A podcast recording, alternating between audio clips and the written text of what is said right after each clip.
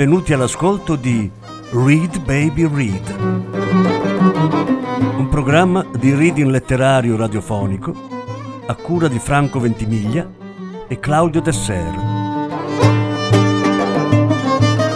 Voce Franco Ventimiglia. Regia Claudio Desser.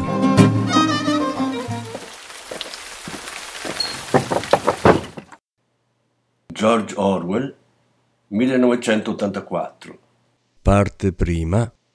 Capitoli primo e secondo Lettura in tre parti. Prima parte.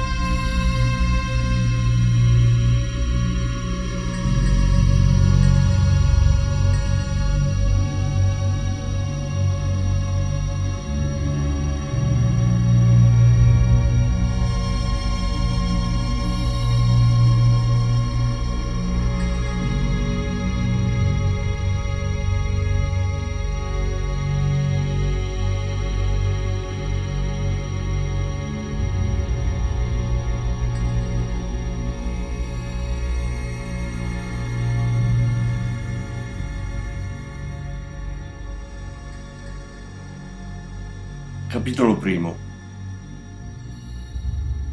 Era una luminosa e fredda giornata d'aprile e gli orologi battevano 13 colpi.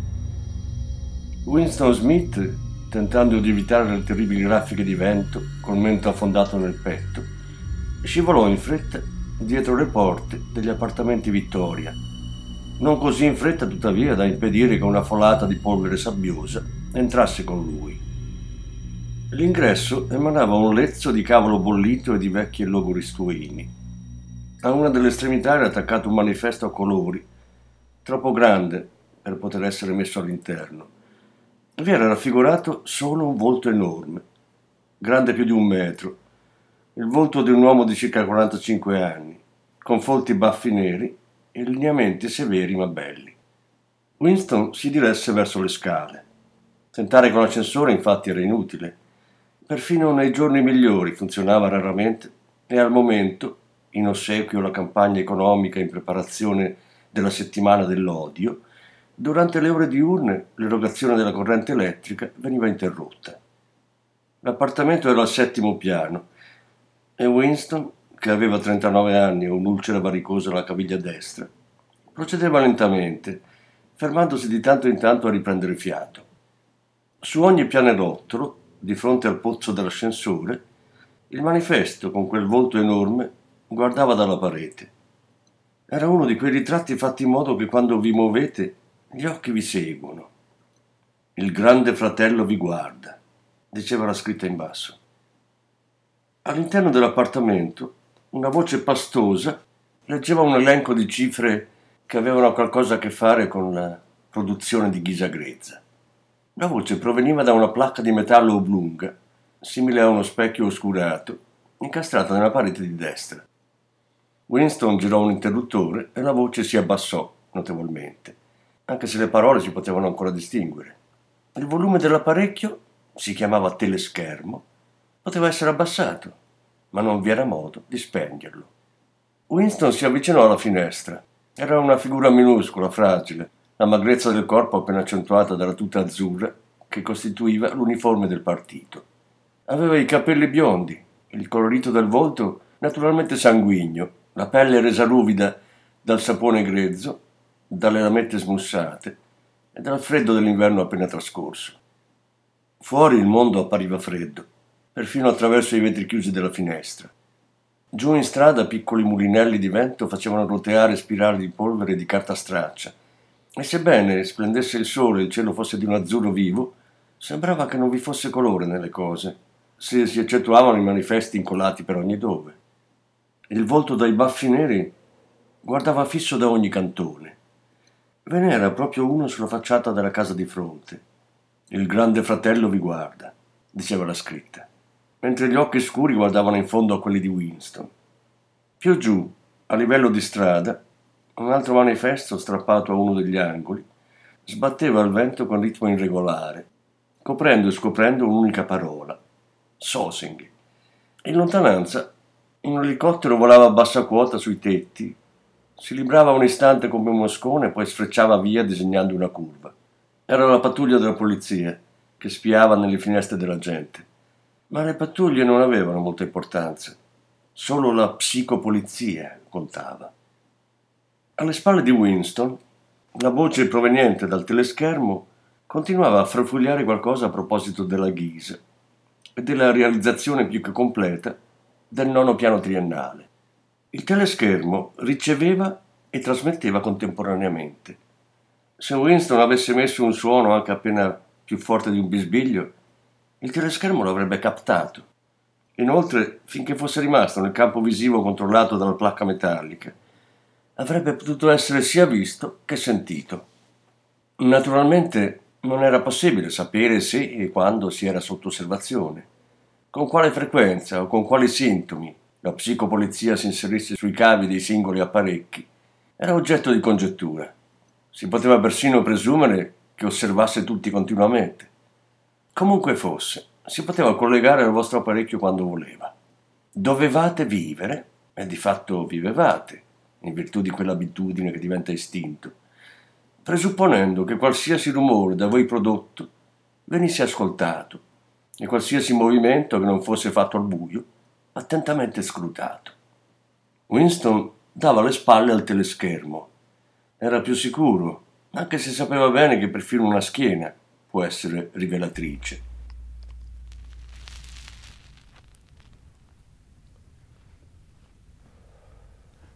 Silence is sexy. Silence is sexy. So sexy.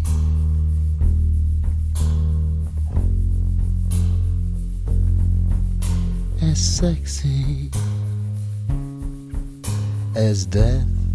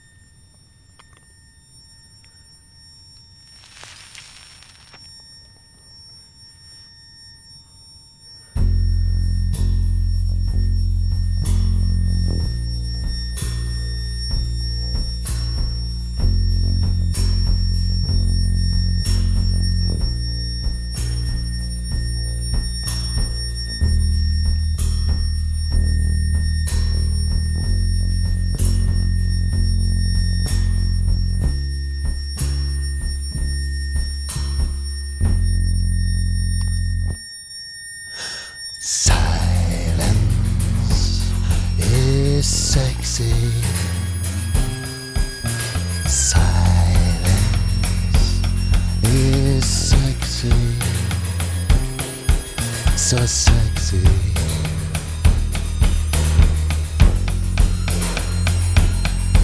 So sexy.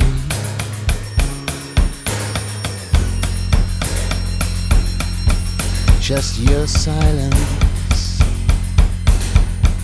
It's not sexy at all. Just your silence It's not sexy at all. Your silence is not sexy at all.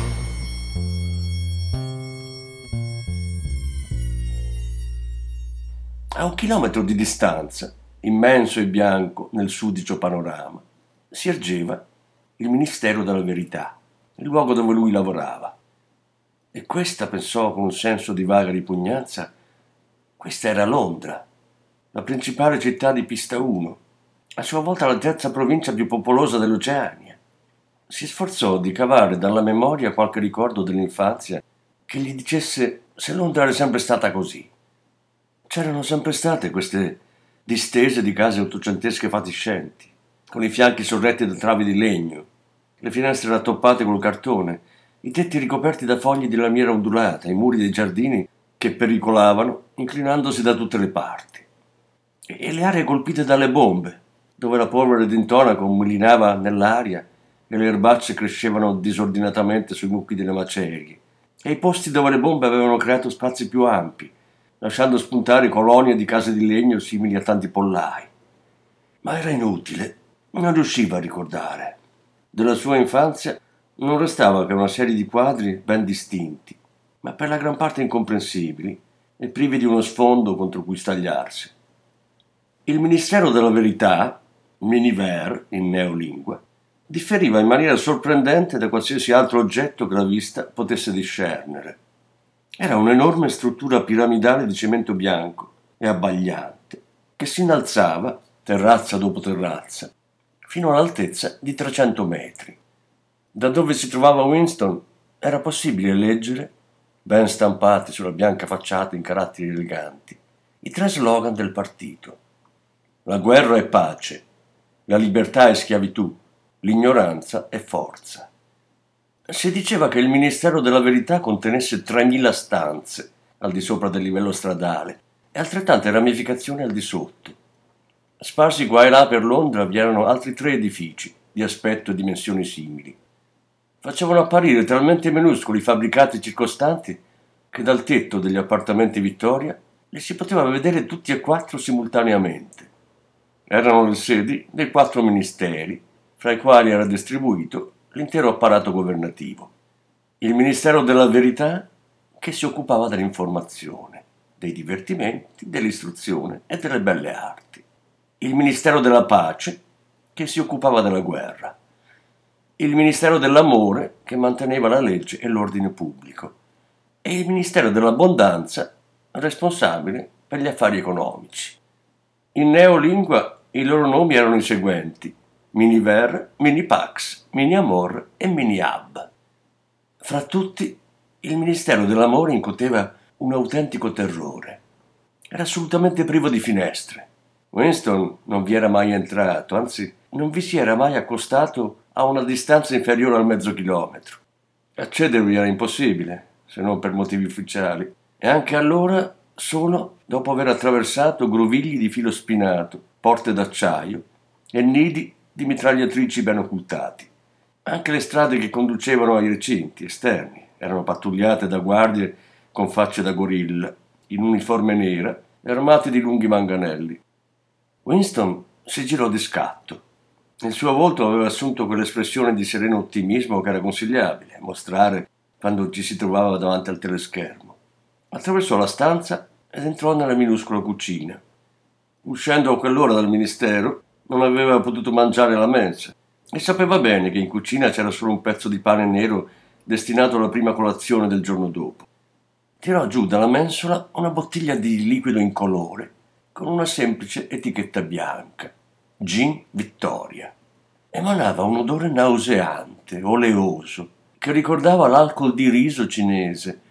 Winston si versò il corrispondente di mezza tazza da tè, si preparò al colpo, poi lo ingoiò come se si trattasse di una medicina. La faccia gli si fece subito rossa, mentre gocce d'acqua gli uscivano dagli occhi. Quella roba sapeva di acido nitrico. Quando lo si ingoiava era come se qualcuno vi colpisse alle spalle con uno sfollagente. E in ogni caso, un attimo dopo, il bruciore nel ventre di Winston si calmò e il mondo cominciò a sembrargli meno tetro. Prese una sigaretta da un pacchetto sgualcito con la scritta Sigarette Vittoria e la tenne incautamente verticale, al che tutto il tabacco cadde per terra. Andò meglio con la successiva. Ritornò nel soggiorno e si sedette a un tavolino collocato alla sinistra del teleschermo. Tirò fuori dal cassetto un portapenne, una boccetta d'inchiostro e uno spesso quaderno di grosso formato, ancora intonso, con la costa rossa e la copertina marmorizzata. Per un qualche misterioso motivo, nel soggiorno il teleschermo si trovava in una posizione insolita. Invece che nella parete di fondo, come era la norma, da dove avrebbe potuto controllare tutta la stanza, era stato messo sulla parete più lunga, di fronte alla finestra. A uno dei suoi lati vi era una specie di rientranza poco profonda, nella quale era seduto Winston. Nella intenzione di che aveva a suo tempo costruito gli appartamenti, doveva forse servire a contenere scaffalature per libri. Sedendo in quella rientranza, con le spalle ben addossate al muro, Winston poteva restare fuori dal raggio visivo del teleschermo. Poteva essere udito, naturalmente, ma finché non mutava posizione non era possibile vederlo. E forse proprio la particolare conformazione della stanza gli aveva suggerito ciò che ora stava per fare.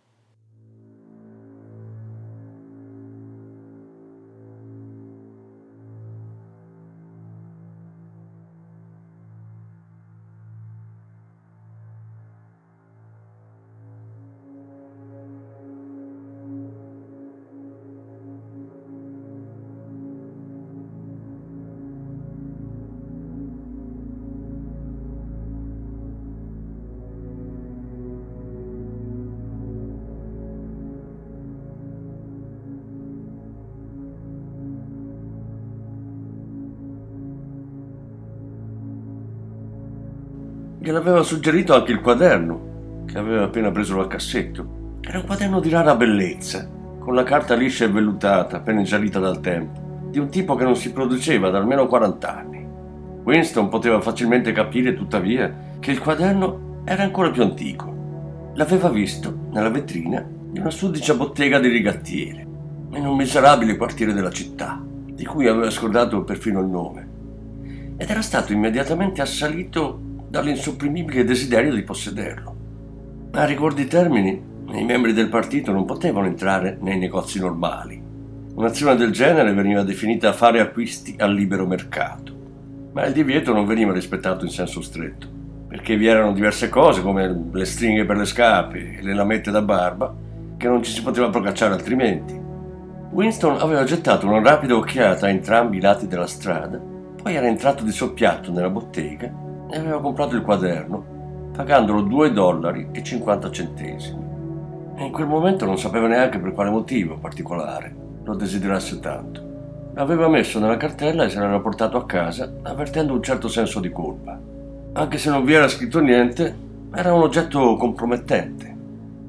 Ciò che ora stava per fare era iniziare un diario, un atto non illegale di per sé. Beh, nulla era illegale, dal momento che non esistevano più leggi ma si poteva ragionevolmente presumere che se lo avessero scoperto l'avrebbero punito con la morte o, nella migliore delle ipotesi, con 25 anni di lavori forzati.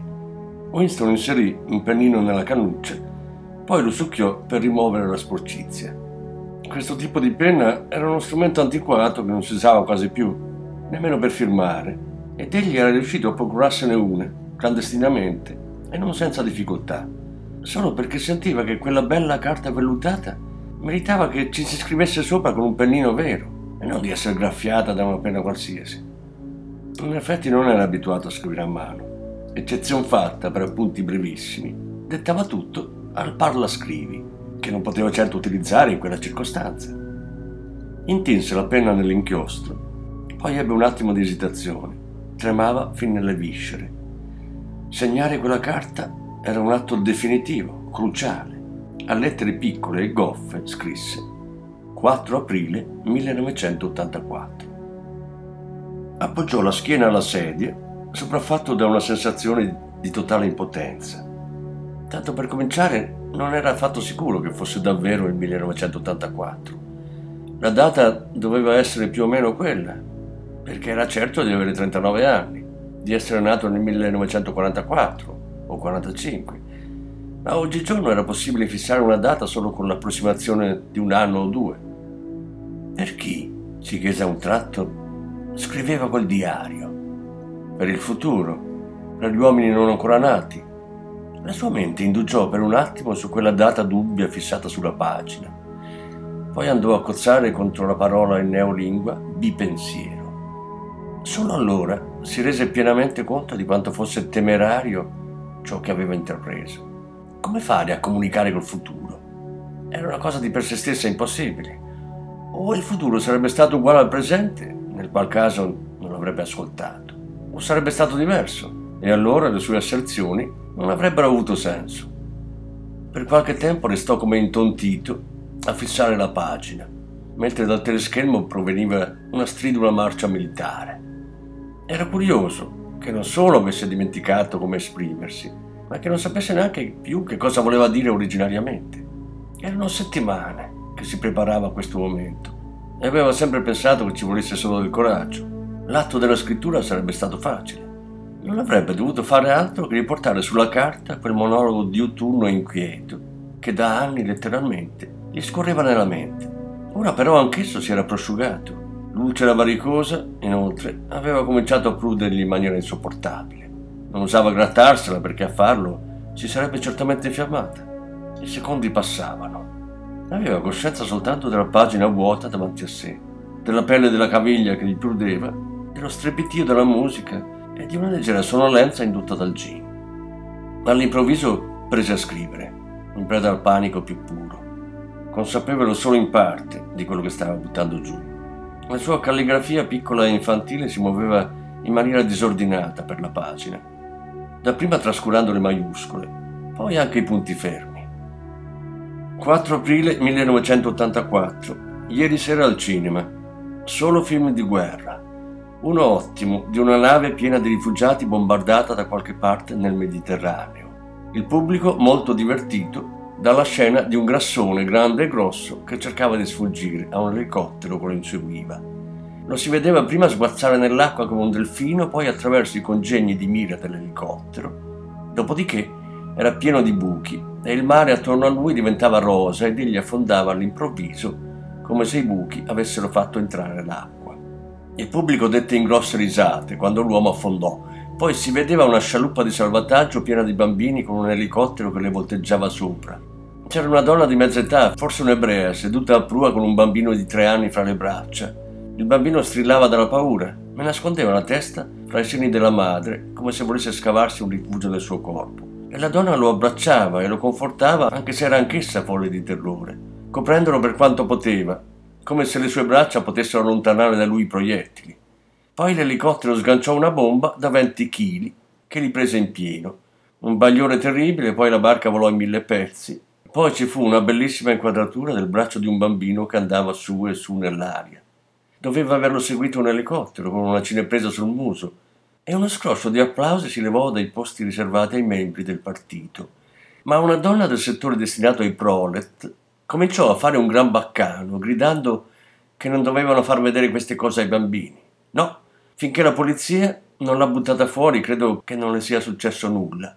Nessuno si preoccupa di quello che dicono i prolet. Era stata una reazione tipica dei prolet. Loro non... Winston smise di scrivere, anche perché gli era venuto un crampo alla mano.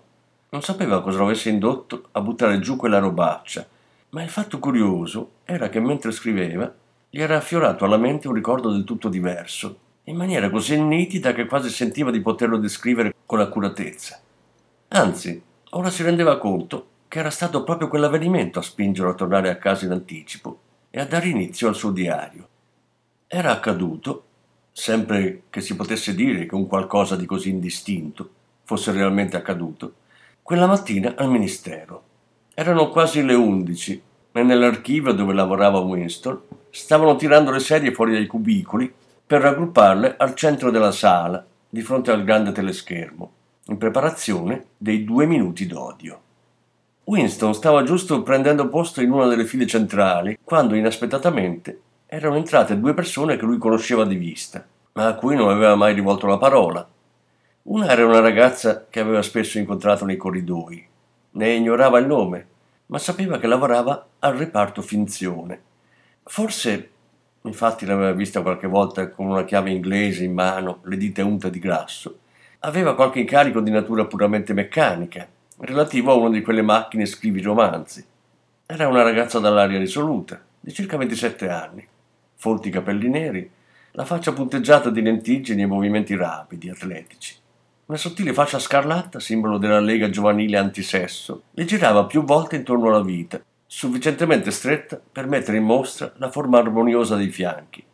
Winston l'aveva detestata dal primo momento in cui l'aveva vista e sapeva anche il perché. Era a motivo di quell'aria da campi da hockey, bagni freddi, gite di gruppo e indefettibile rigore morale che emanava dalla sua persona. Detestava quasi tutte le donne, soprattutto quelle giovani e graziose.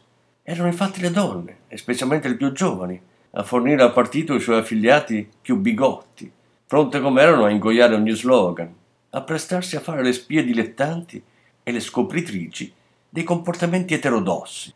Questa ragazza in particolare gli dava l'impressione di essere più pericolosa delle altre. Una volta mentre percorrevano il corridoio, lei gli aveva lanciato una rapida occhiata obliqua, come se volesse attraversarlo da parte a parte. Per un istante si era sentito prendere dal terrore. Aveva perfino pensato che potesse essere un agente della psicopolizia, anche se la cosa era assai improbabile. In ogni caso, tutte le volte che la ragazza si trovava nelle sue vicinanze, lui continuava ad avvertire un certo disagio, un misto di paura e ostilità. A smart man is on Harlem, and the moon is in the street. And the shadow boys are breaking all the laws.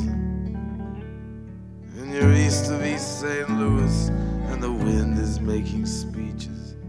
And the rain sounds like a round of applause. And Napoleon is weeping carnival saloon. His invisible fiance's in the mirror. And the band is going home. It's raining hammers, it's raining nails. It's true, there's nothing left for him down here. And it's time, time, time. And it's time, time, time. And it's time, time, time that you love. And it's time, time, time. And they all pretend they're orphans. And the memory's like a train. You can see it getting smaller as it pulls away. And the things you can't remember tell the things you can't forget. The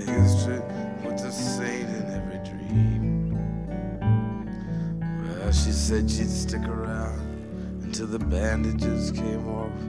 But these mama's boys just don't know when to quit. And Matilda asked the sailors, all those dreams or all those prayers. So close your eyes, son, and this won't hurt a bit. Oh, it's time, time, time.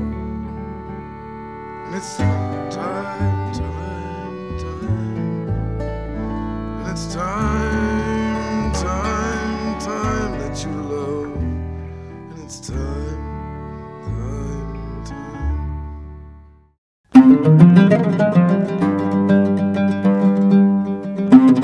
Avete ascoltato Read Baby Read, un programma di reading letterario radiofonico a cura di Franco Ventimiglia e Claudio Tesser. Grazie per l'ascolto, alla prossima settimana. La seconda parte della lettura andrà in onda la prossima settimana. Müzik